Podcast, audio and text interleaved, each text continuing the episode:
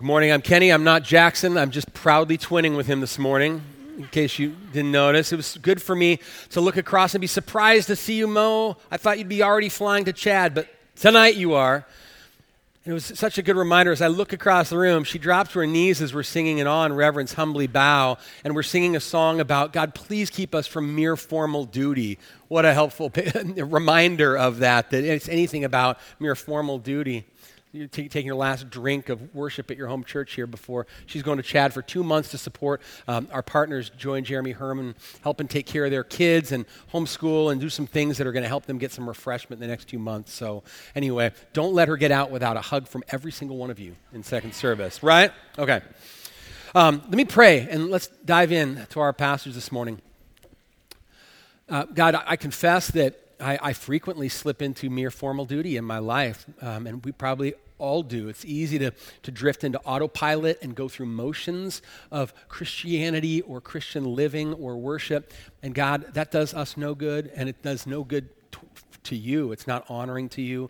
We don't want that. We want something beyond that this morning, and so I pray um, that you would give us fresh views of you and your glory and our glorious future in Christ. And uh, I pray we would leave here um, um, with a sense of, of renewed vision uh, for the life you've called us to. We pray this in Jesus' name. Amen. All right, we'll turn to Genesis thirty-eight. That is the chapter of redemption story that we're going to rehearse this morning. And uh, we had our re- reading service two weeks ago, which, if you don't know what that is, you're visiting here at Grace. Um, from time to time, as we're going to, we preach through books of the Bible, so we're near the end of Genesis, and we'll pause and usually have an entire Sunday devoted to reading out loud the whole next section that we're going to be preaching through. And this last section of Genesis was so long that we decided to have a special evening reading service two weeks ago. Some of you readers are out there. I can see you, Pat Betcha. And, um, and many of you I know probably missed it because we all fit in this room and we have three morning services, so you do the math. I figured a lot of you didn't get to see the reading service. And this chapter thirty-eight in particular, for me, was a highlight um, of reading this story and hearing it with fresh ears. The way we did it, that was a little bit different rather than just reading the text, uh, which is told in the third person narrative. We had Judah and Tamar uh, in the first person recount this story themselves. Not, not them, but Evan Abling and Laura Hurlbert. Um, and so uh, I want you to hear that um, reading of the chapter as our reading this morning, and then we're going to dive in and I'm going to preach from it. So uh, give your attention to the screen. Let's let's. Here, Genesis thirty-eight. At that time, I left my brothers and went down to stay with a man of Adullam named Hira. There I met a daughter of a Canaanite man named Shua. I married her and uh, made love to her. She became pregnant and gave birth to a son, and we named him Er. She conceived again and gave birth to yet another son, who we named Onan. She gave birth to still another son, and he was named Shelah. It was at Tizib that she gave birth to him. Now I got a wife for my firstborn Er, and her name was Tamar. But Er was wicked in the Lord's sight, so the Lord put him to death. Then I said to Onan, "Sleep with your brother's wife, and fulfill your duty to her as a brother-in-law, to raise up offspring for your brother." But Onan knew that the child would not be his. So whenever he slept with his brother's wife Tamar, he um, he spilled his semen on the ground to keep from providing offspring for his brother. Now what he did was wicked in the Lord's sight, so, so the Lord put him to death also. Then I said to my daughter-in-law Tamar, "Live as a widow in your father's house until my son Shelah grows up." For I thought, he may die too, just like his brothers. So Tamar went to live in her father's household. After a long time, uh, my wife died. And when I, when I had recovered from my grief, I went up to Timnah, to the men who were shearing my sheep, and my friend Hira the Adullamite went with me. When I was told that my father-in-law was on his way to Timnah to shear his sheep, I took off my widow's clothes and covered myself with a veil to disguise myself. And then I sat down on the road to Anayim, which is on the road to Timnah. It was obvious to me that though Shelah had now grown up, I had not been given to him as his wife. When Judah saw me, he thought I was a prostitute, for I had covered myself. Not realizing that I was his daughter-in-law, he came over to me by the roadside and said, "Come now, let me sleep with you." "And what will you give me to sleep with you?" Uh, I'll send you a young goat from my flock." "Will you give me something as a pledge until you send it?" "Well, what pledge should I give you?" "Your seal and its cord, and the staff in your hand."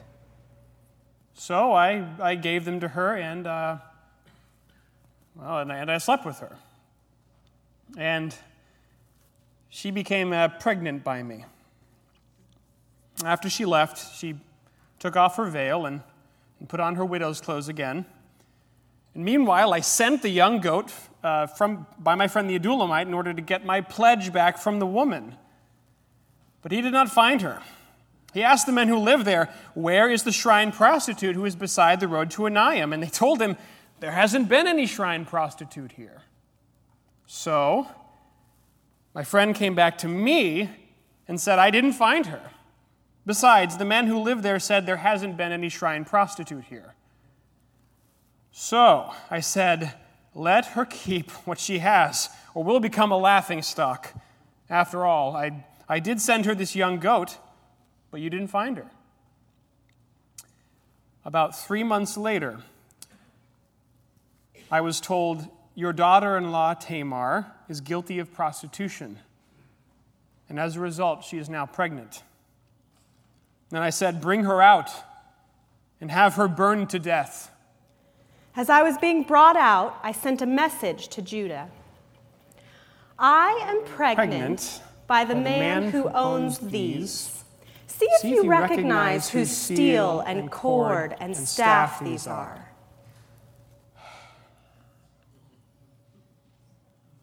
I recognized them and said, "She is more righteous than I, since I wouldn't give her to my son Shelah." And I did not sleep with her again. When the time came for Tamar to give birth, there were twin boys in her womb. As she was giving birth, one of them put out its hand, and the midwife took a scarlet thread and tied it on his wrist and said, "This one came out first." But then he pulled back his hand, and out came his brother. "What?" the midwife exclaimed. "How did you break out first?" So he was named Perez. Then the baby with the scarlet string on his wrist was born, and he was named Zerah. Wow, that's quite a story. If you're visiting here this morning, you might be thinking, "What's this doing here?" Or "Why are you preaching on it?" It seems like an unexpected chapter in redemption's story. It, it, it comes, first of all, at us out of left field from chapter thirty-seven. We just get the Joseph story rolling, and Joseph is now sold as a slave and uh, brought down to Egypt. And you turn the page to chapter thirty-eight, and all of a sudden, we got this story. But it shouldn't surprise us for a few reasons. It shouldn't be as unexpected. First of all, look back at Genesis thirty-seven, verse two. This last section of Genesis, the heading for this section is this: "These are the generations of Jacob." So even though it feels to us like the Joseph story because he's the most prominent character through all these chapters, this isn't the Joseph story. It's actually the Jacob story, or the Jacob's son's story, of whom Judah is one. In fact, Judah doesn't know it at this point, but um, he is going to be the one through whom a significant promise of God is fulfilled. Back in thirty-five, God told Jacob, "Kings shall come from your own body. You, have, you will have kings in your lineage." And though Judah doesn't know it now, he will find out eventually that God's plan is to send the kings through his line. David will be born of his uh, lineage, and eventually Jesus, the King of Kings. So he is as important to this last section of Genesis as Joseph is. God's going to use Joseph to protect the family from famine and preserve them in Egypt so they can grow from a giant family to a huge nation. But Judah's the one through whom the Messiah is going to come. Um, This chapter also helps us remember how much time goes by that Joseph is separated from his family in Egypt. We can read these chapters, boom, boom, boom, and just think these kind of all unfolded, but thirty-eight makes us stop and go, oh, Joseph was down there in Egypt long enough for Judah to move away, get married, have three sons, for them all to grow up to at least the first two to marriageable age, and then all these shenanigans happen before famine hits and the, Judah and all the brothers end up down in Egypt. So it reminds us that, that Joseph is enduring a long wait here on God's timing. So what might seem unexpected at first is actually an important link in the chain of God's story that he's, he's, he's unfolding here. Another thing I think that's unexpected in this story, I kind of alluded to already, is the graphic and mature nature of this story. We get stories like this. We've already had a couple of other ones in Genesis with Lot and his daughters, uh, and Dinah and her abuse, and, and then the violence that followed that. But again, here we get this chapter with Onan's sin and Judah's immorality and his gross injustice and treatment of Tamar. But this shouldn't surprise us either, because this is a story, again, that go all the way back in Genesis three fifteen. God said, this is a story about an enemy, Satan, coming against God's children, his seed.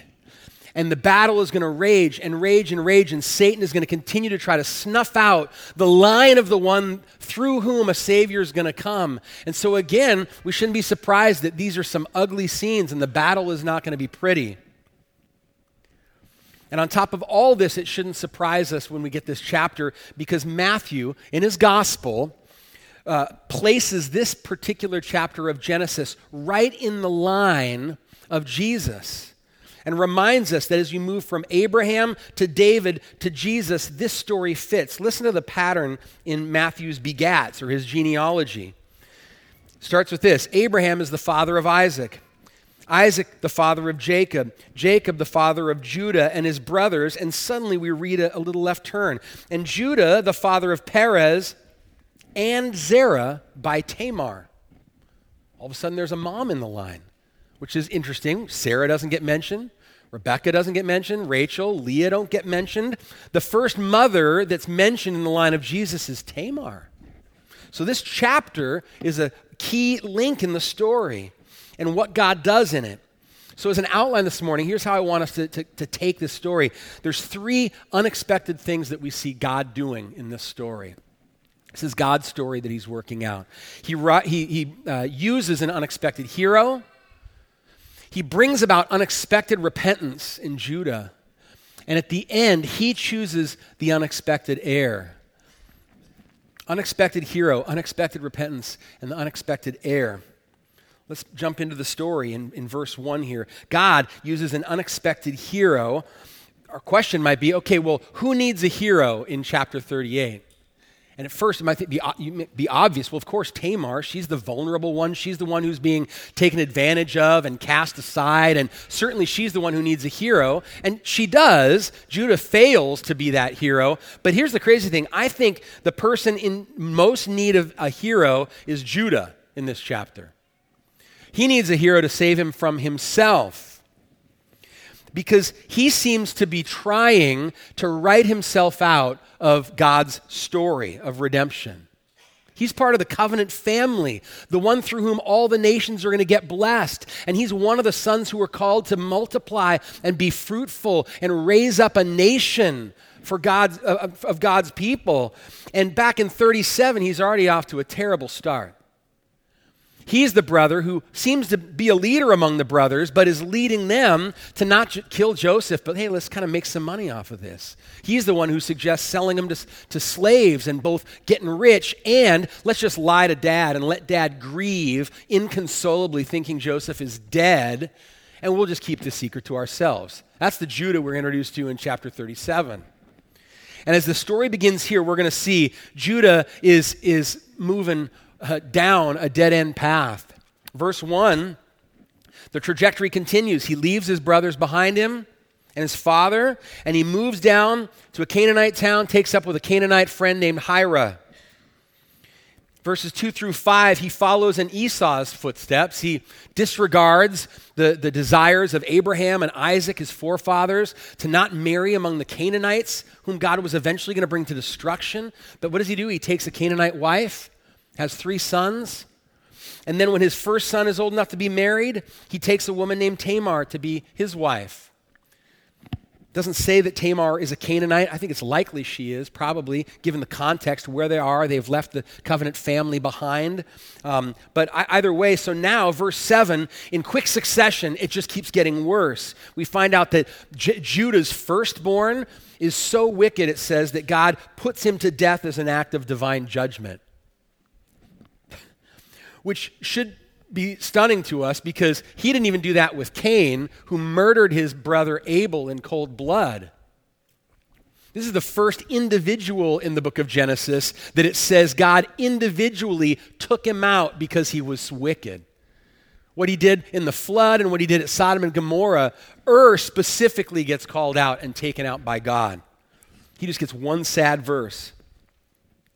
And so now Judah is responsible for Tamar and her well-being. She's childless because of this sin of her husband, her dead husband, and he's obligated culturally to, to, to her to help her provide a child, not just for her own well-being, but to sustain Er's family name and Judah's family line. It was called levirate marriage.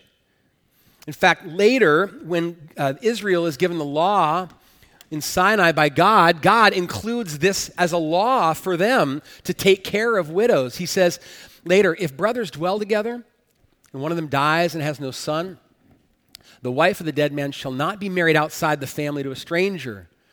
Her husband's brother shall go into her and take her as his wife and perform the duty of a husband's brother to her. That is, that is supposed to be describing a tender, compassionate, caring for the vulnerable act.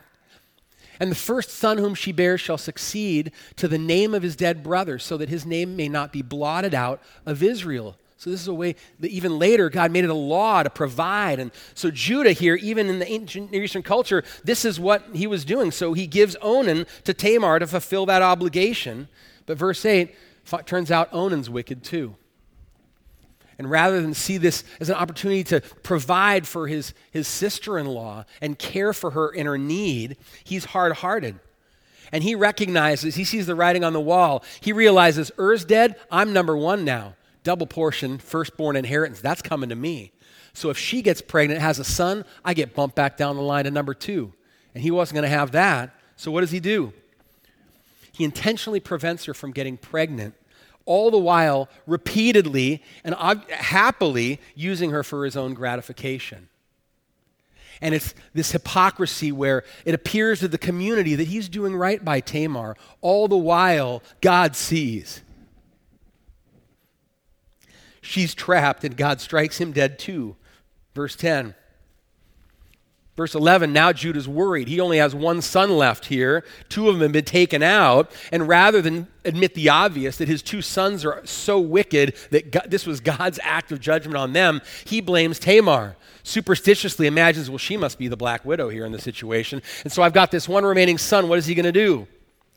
So publicly he betroths Shelah to Tamar and promises and says, well, you go off to your father's household for a while, and when he's old enough to be marriageable, he's not quite ready yet, I'll get back to you. Don't call me, I'll call you. We find out that he has no intention at all of carrying, uh, following through on this and giving Tamar to Shelah um, as a husband to provide children. And so now she's trapped. And then verse twelve, Judah's wife dies.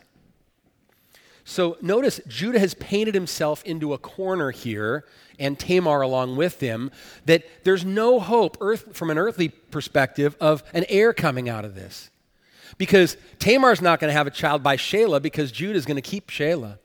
But because he's betrothed her to Shelah, he can't just give Shelah to someone else to, to be married and have a child, so he's sort of cut off there. And then his wife dies, and so even if there was still a chance of him having any more children, that path is cut off, and so this is a dead end.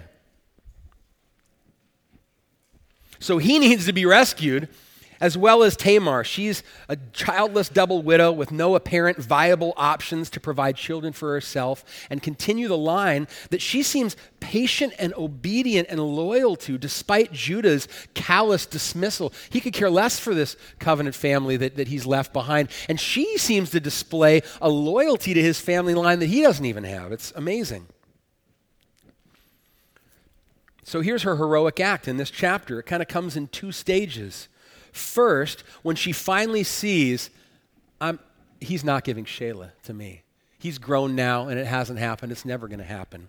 When she sees this, she quickly devises a plan and carries out a plan to deceive Judah into fathering a child by her so that the line could continue. And this is life and death risk for her. She would have known this.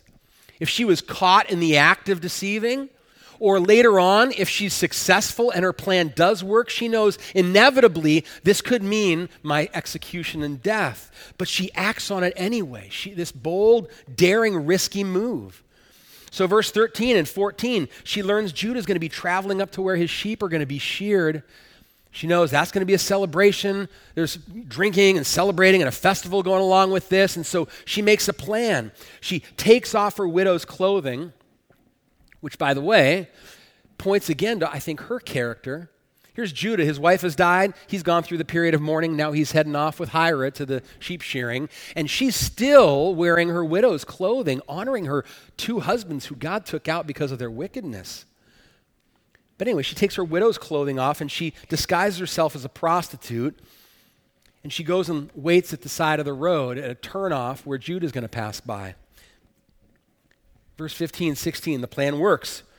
Doesn't seem like it takes much effort. Judah sees her, assumes she's a prostitute, turns aside, and unwittingly propositions his own daughter-in-law.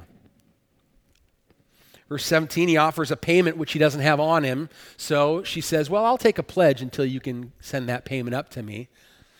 And shrewdly says, well, I'll take that staff and that seal and that cord. Items of identification, personal identification. I'll just take, leave your driver's license and credit cards with me uh, until you can send the payment back. And she takes it, he gives them. And then it just quickly describes that he offers payment, they complete the transaction, he leaves, she puts on her widow's clothing again, and and now Judah, who was slow to give his, his final son to Tamar, suddenly is, is super speedy in sending his buddy along to pay his debt and get his stuff back and put this behind him. So Tamar's pulled it off. But then three months later, as she's conceived and begins to show, it's, it comes out in stage two of her heroic act. Judah finds out that, that she's pregnant by immorality, and his hypocrisy is really breathtaking. Here's a man who's who's has no problem, as he sees fit, stopping and consorting with a prostitute along the way. Um, no, pro- no consequences, no problem. But now when his daughter-in-law is found out for this, he's enraged, maybe even fueled by uh, anger and, and, and blame that she's responsible for the death of my first two sons. And he calls for a more extreme execution even than adultery would have called for. Burn her to death. And so as she's being drugged to the fire, it describes she's on her way. She's minutes away from being put to death. She banks everything, and she sends ahead those items of pledge along with a message. By the man to whom these belong, I'm pregnant. And as he gets these things, the second part of her message, she doesn't realize this, echo his very words in the last chapter. Remember when Judah and the brothers bring the bloody coat to Jacob? Say, hey, I, Dad, would you identify this? Recognize, do you recognize this? And he does. Same word here. He says, send these to Judah. She says, send these to Judah and, and ask him to identify whose these are. The irony is sweet. And she's successful. Judah looks at him and immediately says, publicly, she's more righteous than I, since I did not give her to my son Shelah. And the end of the chapter, she gives birth to healthy twins, and later on in Genesis, we find she's she's with uh, the twins and with Judah, all with the family that ends up being moved down to Egypt. Okay, so here's a difficult question with these kind of chapters. How are we supposed to read this? What, what do we do with a hero that, you know, is this sort of sinful means to a justified end? I mean, Judah's own words say he she owed, uh, he owed this to her, right? Uh, I did not give her my son Shelah. This was an obligation upon him that he was withholding, and he was guilty of that. He says, she's in the right compared to me. But she seeks justice through deception and dece- uh, her father-in-law and fathering a child by her father-in-law. I mean, this is kind of hard for us to, to hold together. How is this God's hero? I wonder if we might be reading too much back into the context of this woman Tamar from this ancient Near Eastern place faced with this um, uh, un- unsolvable dilemma. It's not until year, hundreds of years later that Israel's going to be given the law. It's going to get more clear. And, and, and I wonder if she looks at her cir- circumstances and she this is in, an act of risk-taking for the sake of doing what's right that Judah is failing to do. I was surprised how many commentators, as I was studying this passage, lean clo- more toward the side of seeing her in, in, in much more favorable light. Listen, one commentator, Bruce Waltke, whose commentary has been really helpful for me. Do I have control of that or you? How about, there it is. He suggests, he says, Tamar, notice, remains true to her Israelite family in spite of its glaring failures and becomes absorbed into it. And he points out, he's talking about normally, meaning normally in the Old Testament, normally Canaanite women absorb Israelite men into their debased culture. And in that light, her deception as a Canaanite prostitute to snare her widowed father-in-law into fathering covenant seed should be evaluated as a daring act of faith. Maybe. Another commentator, uh, Victor Hamilton, says, you know, in In the t- at the time, it's even possible that this custom of leveret marriage could even, at times, if necessary, include father-in-law. Here's, here's one thing he wrote. He said, Hittite law and later Middle Assyrian law know of the custom of leveret marriage. And in both law codes, marriage of a father-in-law to his widowed daughter-in-law is condoned. So he just suggests that practice could be reflected here at the end of verse twenty-six when the point of Judah saying, or saying, and he did not know her again. In other words, it, maybe it's implying Judah did not choose to exercise his prerogative. Maybe, maybe not. But I think it's clear the way she's presented in this chapter and later the way Ruth, uh, she's mentioned in the book of Ruth and then included in Matthew one genealogy that we are to see Tamar in a, in a light of, of a hero. She stepped up and rescued the line that was going to die out when Judah was failing. But here's the thing. Either way that that goes, the takeaway from this point shouldn't be be like Tamar, even if aspects of her character are praiseworthy, which I think there are. The takeaway is God isn't stopped by any earthly obstacle, and he can work out redemption through the imperfect faith of flawed heroes. That's a theme that the Bible shows us again and again and again. God can overrule powerful forces of injustice like Judah, who has the upper hand and is keeping Tamar cut off from hope and a future, and he can overcome that through the weak hero and bring rescue where you least expect it. So if at the end of the day, Tamar's actions are sort of a mix of righteous motive, unethical means, God bringing about his plan through the imperfect faith of flawed heroes, well, that's certainly not the first time he does that. I mean, goodness, I was thinking about Samson this week. I still don't know how that guy got into Hebrews eleven. I mean, that guy was clearly, unex- uh, un- arguably wicked in many ways, but he did still at times act in faith, very imperfect faith, and God used him to be a hero and a rescuer in his day.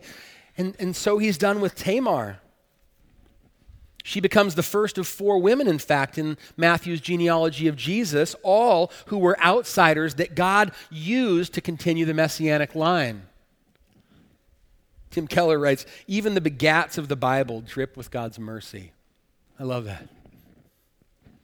So Tamar becomes the unexpected hero, and not only does she save the line from dying out, her actions also um, bring about this unexpected repentance of Judah. God uses this to bring Judah to a moment of being confronted with his moral bankruptcy and failure, and he has a turning point, a pivot point of repentance in this tr- story. Sometimes points of application don't hit my head until Sunday morning as we're here, but just before eight a.m. service was thinking of times as a Christian. Have you ever worried, what if one day I try to write myself out of God's story? Have you ever wondered? You think, that's not how I feel this morning. I love, I'm so thankful for what God's done for me in Christ, and I want to follow him and be faithful, but I've seen lots of people just bail on God or head off down a path towards sin, and, and you wonder, what if that happens to me one day? I was thinking about word, Jesus' words in John ten where he says, my sheep hear my voice. I know them and they follow me. I give them eternal life, and they will never perish. No one will snatch them out of my hand. My Father who's given them to me is greater than all. No one is able to snatch them out of my Father's hand. So what if we try to jump out? Because we try, don't we? We sing that hymn, prone to wander, Lord, I feel it. Even leave the one I love. God, what if, what if, when I, what if I follow Judah's course and I make a hard left? This story is strangely reassuring to me. It's an example, it's a glimpse of how God, in his severe mercy and grace, can grab us and say, come back. Not so fast. Because that's what he does with Judah here. He's heading down a, a path to death. And God rescues him and turns him. And he does it through this moment that reminds me of later, if you're familiar with King David and his great sins with Bathsheba, adultery, and then killing his uh, her husband Uriah, and he's living with the hidden sin and the guilt of this, and Nathan, the prophet, comes and confronts him. And there's this scene where J- J- David's blind to his sin, or he's, he's, he's hiding it, and Nathan just tells him a story and makes up a story about this wealthy man who has all these herds and sheep, and one day he wants to have a feast, and he goes to this poor guy and takes his one sheep and says, give me that one. And he kills it and gives the feast. And as he's telling the story, David gets ticked off and he says, that man needs to die. And Nathan says, you're that man. And David realizes it. And he's cut to the heart and he repents.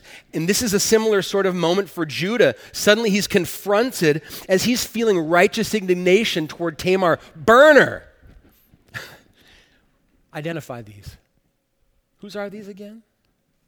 And he realizes he's just as deserving of this death that he's calling for as her. More so, he realizes. And it brings about a repentance that we see evidence of. He publicly confesses, she's in the right, I was in the wrong. He does right by her. He takes care of then now his, his daughter-in-law and these twins who are now his heirs.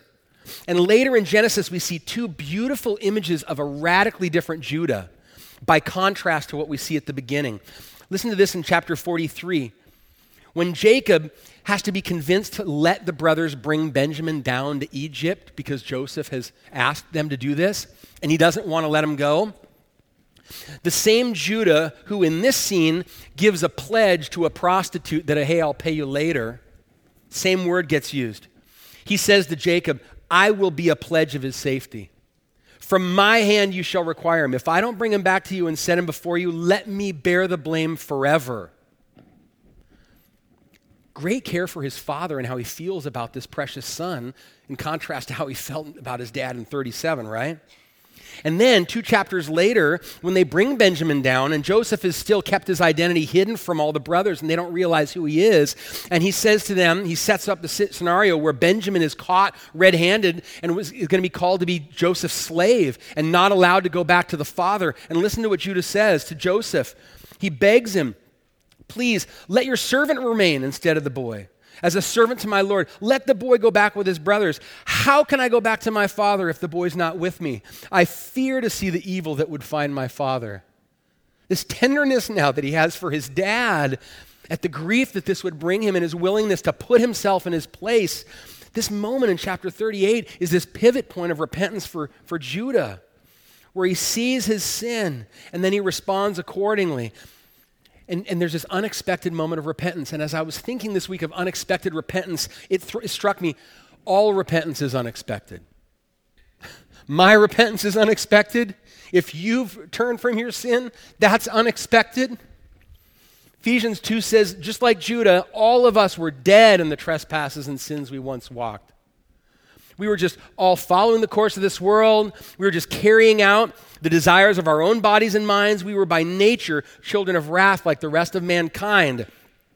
But God, being rich in mercy because of the great love with which he loved us, Even when we were dead in our trespasses, just following that course, he made us alive together with Christ. By grace, you've been saved. And you know what the first step in God making you alive together with Christ is? Helping you see your sin honestly. Came across this little book by a Puritan, Thomas Watson, on the doctrine of repentance. And he summarized in six points, here's what true rep- repentance is, is including. It starts with a sight of sin, seeing my sin. And then it includes sorrow for sin, feeling properly about your sin. And third, it involves a confession of sin, an admission of guilt. And then he says it includes shame for sin, the appropriate feeling that, of, of how I should feel about living this way and, and, and having a heart like this. And finally, he says it includes hatred of sin and turning from sin. And I think we see all these in Judah. He sees it, sorrow, he confesses it, and he turns from it. But if it weren't for the mercy of God to reveal our sin to us, we, we wouldn't do this. But this is what God does. I've, I've shared this quote before. I love this line by Shai Lin in his song, Spread His Fame. Here's what God does. He takes in blatant, flagrant vagrants. He breaks them, remakes them, and shapes them to hate sin. I love that. That's what he does with Judah here. That's what he wants to do with you. If he hasn't done this in you this morning, I want to ask you, can you see your sin this morning? Do you recognize same impulses, same tendencies in your heart, self-preservation, deception, lust, immorality, pride, self-righteousness, condemning in others what is present in your own heart? Do you recognize these things keep you from a holy God? God can't uh, can't uh, show love and, and grace to you um, if something's not done about that. And what he has done for, about that for you is given Christ in your place, who died for your sin. And he graciously comes and he helps you see your sin and say, there, help you see there's an alternative. You can let go of your sin and, and grab onto Christ and know forgiveness and his Spirit to help us now turn from sin in a decided way and walk in new paths. If you can see your sin this morning and you feel sorrow over it, would you confess it this morning? You can pray, confess it to God. God, I see it now. And it's ugly and I don't want it. I want to be free from it. God, give me a hatred for this sin. Help me to feel shame over this sin that would lead me to not go back to it again. And help me to walk in new ways. I would love to pray with you and do that at the close of this service. Come find me.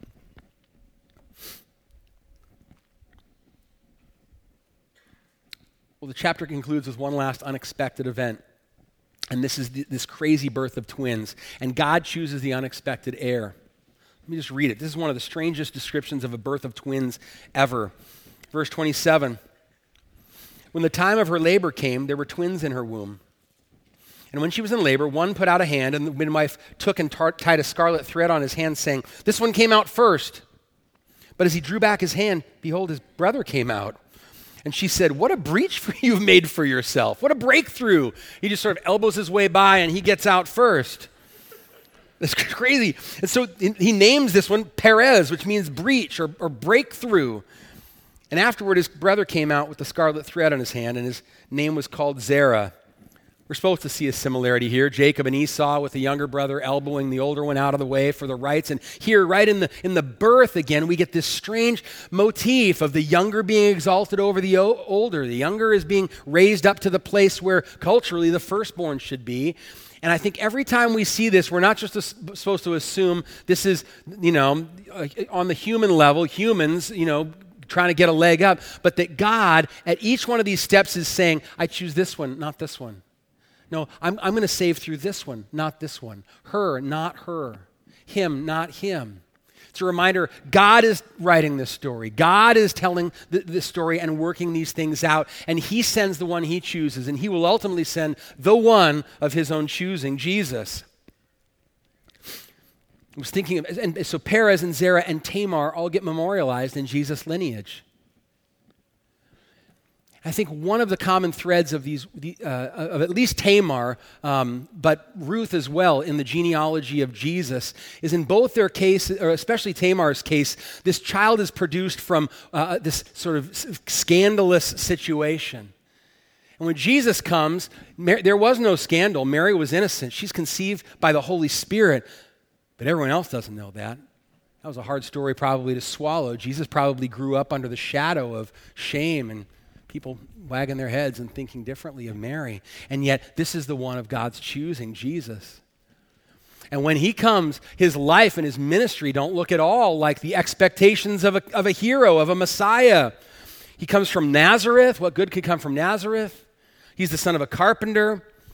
He makes uh, claims about bringing a kingdom, but he ends up being crowned with thorns and hung on a cross, shamefully executed as a horrible criminal, with the most b- gruesome execution devised, crucif- or execution, crucifixion, suffocating and torture to death, and he's buried in a tomb. But we know this is God's hero. God raises him from the dead, exalts Jesus now to the right hand, makes him our great high priest, who brings us to God, breaks down the barrier of us and our sin between us and God, and now Jesus is King of Kings forever. And you know what he wants to do? He wants to bring many sons to glory. That's what Hebrews says. Being the one rightful heir to God's throne, inheritor of all things forever, you know what he wants to do? He wants to share the inheritance. You know who else are unexpected heirs? You and me. The fact that we're included in God's family, like Romans eight seventeen says now, that we can be heirs of God and fellow heirs with Christ. You realize that if, if you've turned from your sin and you are in Christ, you're an unexpected heir. And I hope you realize how shocking it is that, you, that God included you. And that makes you grateful, thankful, and eager to include others.